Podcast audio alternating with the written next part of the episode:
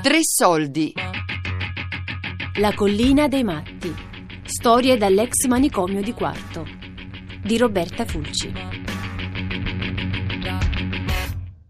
Eh, ecco, qui e qui c'erano le di contenzione. Li mettevano 4-5 in fila, quattro infermieri tenevano fermi gli arti e poi applicavamo l'elettroshock. Prima le cavano. Oggi come Cristo, mano e piedi. E ogni transito da un reparto all'altro, da una stanza all'altra, aveva come sottofondo musicale questo rumore di chiavi nelle serrature. Tutto questo avveniva al manicomio di Quarto, a Genova, e in decine di altri manicomi in Italia, finché negli anni 60 arriva a Gorizia Franco Basaglia. Io non saprei assolutamente proporre niente di psichiatrico in un manicomio tradizionale. In un ospedale dove i malati sono legati, credo che nessuna terapia di nessun genere, eh, terapia biologica o psicologica, possa dare un giovamento a queste persone che sono costrette in una situazione di sudditanza e di cattività da chi li deve curare. Se a Gorizia la classe medica a mobilitarsi, a Genova le cose vanno diversamente. È stato forse l'unico posto in Italia in cui la rivoluzione psichiatrica non è partita dai medici, non è partita dal nuovo direttore, è partita dagli infermieri. Questa è la particolarità di questa esperienza. Agli inizi degli anni 70, Maurizio Deseri era tra gli infermieri che volevano cambiare le cose. Perché noi avevamo già una grossa discussione, attività politica soprattutto con chi? Con eh, Lamberto Cavallin. Lui era in quel momento, quindi 74, 73, 72, era consigliere in provincia. Prima che diventasse assessore Lamberto Cavallin, eh, Lamberto eh, si introduce nel manicomio non di Quarto ma di Cogoleto questa volta, portandosi un fotografo in modo clandestino, si narra, dico io non c'ero e quindi riferisco a quello che mi è stato detto, che è entrato clandestinamente attraverso un furgone di un lattaio, insomma, nel manicomio di Cogoleto e ha fotografato questa cosa terribile. Questa è la voce di Natale Calderaro, psichiatra che ha lavorato a quarto per anni. Per mia fortuna non mi era mai capitato di, di, lavorare in un manicomio in cui ci fossero dei bambini ricoverati, per lo più legati al letto. Alcuni di questi bambini hanno, hanno due anni legati al letto, ma una cosa, come dire, insensata, cosa vuoi che possa creare in termini di pericolosità un bambino di due anni? Per quanto scatenato, basta la mano dell'infermiere per bloccarlo, perché lo devi legare al letto. Eppure lì c'era in bambina eh, con le foto di Giorgio Bergamo.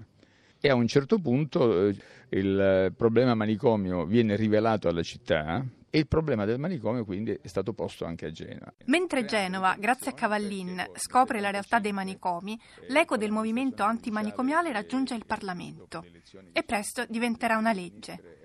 Una legge che ci riporta a quarto, perché a scrivere la legge Basaglia non fu Basaglia. Buongiorno! Fu uno psichiatra genovese, Bruno Orsini. In via Orsini? Anche quello del fisco crede che sia lì. Oggi ha 87 anni e vive a Genova. Era un eh, medico e patriota. Io medico lo sono e patriota in qualche misura anche. Ma voi state qua e noi andiamo a dire. No, scusa. Io me la porto via questa ragazza. Dai, mi sembra una buona idea. Bruno Orsini per molti anni è stato primario al manicomio di Quarto. Io sono entrato lì ed era assolutamente alienante perché era impossibile avere un rapporto personalizzato con questa gente. Io ci provavo, ma pensi che eh, quando sono andato lì mi ha mandato, siccome ero appena arrivato al reparto, tranquilli, pensi le denominazioni tranquilli agitati, semi-agitati. E beh, e io avevo 120 malati, in otto ore faccio un po' lei il conto, e quindi l'impossibilità di curarli. La, la consapevolezza che la deprivazione eh, conseguente alla condizione di malato cronico li peggiorava. Cons- consapevole che c'erano alcuni che avrebbero potuto benissimo star fuori, ma potevano star fuori per ragioni sociali, perché sapevano dove andare. C'era una, lì una ragazzina che aveva 18-19 anni, che era un po' ritardata, ma insomma parlava, si muoveva, andava. Ma perché deve star qui? Ma è meglio che stia qui, il professore la tenga qui. Ma la mamma la viene a trovare, sì la mamma la viene a trovare, la prende, ma sa no, la, guardi, diretta a me, teniamola qui che per lei è meglio. E perché, perché la monaca mi dice così?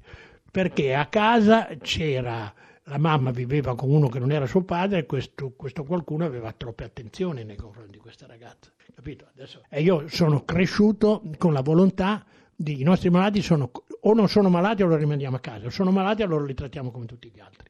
E, e, e, questo non ero solo io, erano tanti. Tra i tanti c'era anche il gruppo genovese di Cavallin con gli infermieri di quarto. Nel 73, in occasione di una denuncia di maltrattamenti in un reparto da parte dei familiari, le rappresentanze sindacali hanno impugnato questa, questa occasione per denunciare tutto quello che avveniva qua dentro e per cercare anche un riscatto e una diversa uh, gestione di, questa, di questo servizio. Con lo slogan mm, mai più aguzzini, vogliamo essere infermieri, con questo abbiamo anche diciamo così, cavalcato questa, questa onda, questo riscatto professionale, riscatto umano rispetto a tutto quello che avveniva qua dentro. Si giunse a 100.000 persone ricoverate negli ospedali psichiatrici. Erano uno strumento per eliminare i disturbatori diversi, vecchi, soli, poveracci. Era una specie di cestino dei rifiuti della società italiana. Pensi che durante il fascismo, quando Mussolini andava in una città, quando venne a Genova, questo è sicuro perché me l'hanno detto, c'era della gente che andava negli ospedali psichiatrici e eh, veniva accompagnata agli ospedali psichiatrici, per, anti, noti antifascisti o cose così, perché per un po' di tempo stessero lì in osservazione. Questa situazione divenne rapidamente intollerabile, quanto più il miglioramento degli studi e delle conoscenze eh, dimostrò che i malati di mente non era detto che restassero tali tutta la vita, avevano un decorso, una storia, una vicenda, una possibilità di cura e anche di guarigioni. La denuncia che avevamo fatto aveva creato le condizioni favorevoli affinché si cominciassero a creare attraverso le, le, le, rivendicazioni sindacali, a creare una commissione interna, un gruppo interno rappresentativo di tutte le realtà uh, dentro cosa, cioè assistenti sociali, medici, infermieri e malati. C'era il rappresentante dei degenti che si chiamava Nicolino Paternò e che era un uh, avvocato ricoverato, eh, che aveva una favella incredibile e che eh, si occupava delle relazioni tra eh, i vari reparti, le direzioni, eccetera, eccetera, e supportava i pazienti che avevano delle problematiche. Anche lui è abbastanza libero, ma non troppo all'interno della vita del manicomio, comunque abbastanza rispettato perché insomma in quel momento ha cominciato a diventare importante in quella fase. Basaglia però è il 68 soprattutto, diedero alla lotta antimanicomiale una dimensione prima sconosciuta perché prima riguardava gli ambienti tecnicizzati della, della psichiatria italiana. Dopo riguardò l'intera opinione pubblica. Questo fu il grande passo in avanti. L'impatto delle realtà dei manicomi sull'opinione pubblica è fortissimo e anche a Genova si era partiti da lì, da quando Gilberto Cavallin aveva mostrato a tutti le foto di ciò che avveniva lì dentro. Diciamo che con l'avvento di Cavallin è cominciato questo, questo percorso di apertura, eccetera, che recepiva già una lotta in atto, o perlomeno un percorso già in atto sia, sia a Cogoleto che a Quarto. Nel 1975, con l'evento della giunta di sinistra in provincia, lui è diventato assessore. E diventando assessore lì è cominciata ad avere la rivoluzione. Siamo partiti, mi ricordo i primi fatti simbolici, ma neanche tanto simbolici. Tanto c'era la distribuzione in tutti i reparti dei giornali, tutte le mattine.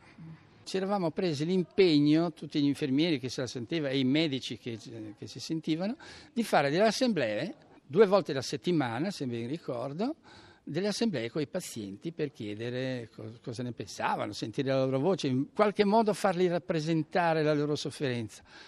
Devo dire la verità, che è stata una fatica immane perché non parlavano, perché ci, si alzavano, perché non, non, non, capivano. Ragazzi, gente che era eh, regredita in, tut, in, tutti quegli anni alla, alla più netta personalizzazione della propria identità, non avevano un, dire, una camicia, non avevano un comodino, non avevano assolutamente niente. E questo per anni. E questo ha significato veramente la perdita totale di, di, di identità e, e, e, di, e, di, coscienza. Quindi quella di chiamarli a, a discutere del, di cosa volevano, eccetera, era un passo molto, molto difficile. Nel frattempo a Roma si cercava di tradurre tutto questo in una legge. Io ebbi dal mio partito l'incarico di occuparmi degli aspetti psichiatrici del Servizio Sanitario Nazionale. La legge vigente risaliva al 1904 ed era una legge di ordine pubblico, pensata per difendere la società dai matti.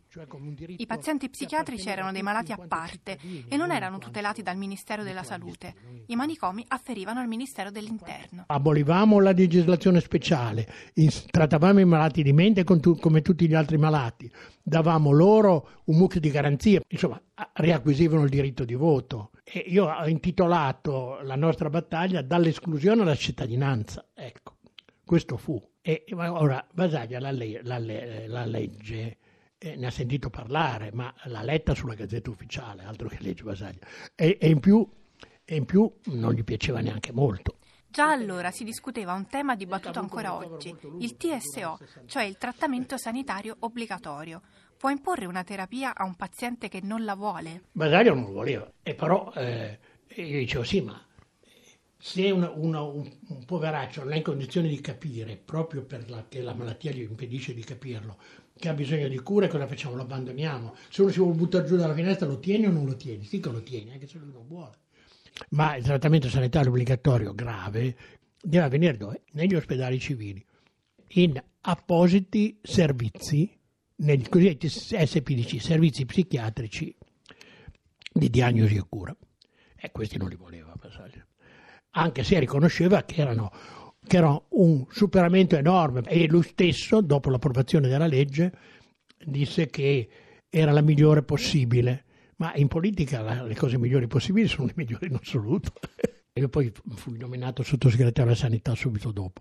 E Basaglia venne e mi dice: Ma la applichiamo? sta?" Dice, ma non la volevi? Sì, insomma, è meglio quella che niente. E io dicevo: Ma aiutami tu, sei tu il capo della psichiatria italiana, sono mica io, sono tutti lì con te. Io stesso la chiamo legge Basaglia per farvi capire. Ma se non fu lui a proporla, perché tutti la chiamiamo legge Basaglia? Basaglia si guardò bene dal rivendicare la paternità della legge, da una legge che lui non aveva eh, proposto e, e che in punti fondamentali non, non- non condivideva. Solo che Basaglia morì. Basaglia morì nel, eh, poco dopo, credo un anno e mezzo dopo l'approvazione della legge, che era stata chiamata da Montanelli legge Basaglia. Perché?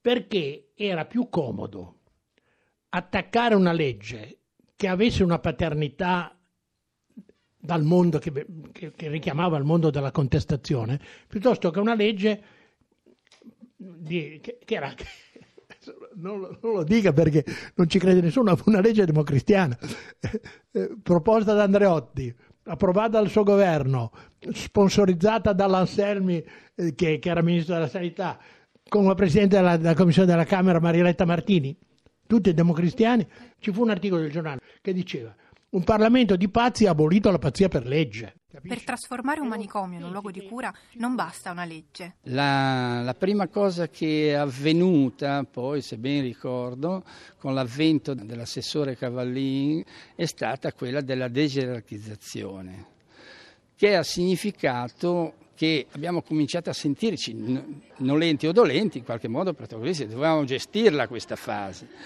Cos'è cambiato? È cambiato, immagino, come gradual- con gradualità, piano piano, ecco, una sciocchezza, ma con i stipetti, con il cominciare a mettere, a mettere le loro cose dentro uno stipetto, che all'inizio non, non- non ce li mettevano, oppure se li rubavano l'uno con l'altro. E ci è voluto un- anno, due anni per cominciare a, a- a- a vivere e, come dire, a dialogare con queste persone che persone più non erano. All'inizio abbiamo fatto un ciclo di film, poi abbiamo fatto il concerto di Natale col conservatorio girando per i reparti perché i reparti erano ancora chiusi, quindi non si poteva ancora fare una cosa corale, tra virgolette, e poi il primo maggio del 1976 siamo riusciti a fare la prima festa del primo maggio qui all'ospedale psichiatrico, aprendo per la prima volta eh, i cancelli alla gente fuori e eh, tutti i pazienti che potevano eh, assistevano anche loro ed è stato il primo momento in cui c'è stato il vero incontro tra il dentro e il fuori. Il primo maggio è stata l'apertura, una festa stupenda, è venuta dentro un sacco di gente, uscivano quelli che potevano uscire ovviamente. I manicomi chiuderanno, i pazienti psichiatrici saranno finalmente pazienti, non più internati. Una transizione lunga e non facile che a quarto inizia con Antonio Slavic. Ci è voluto, voluto vent'anni per cominciare a svuotarli questi reparti in maniera, in maniera sensata.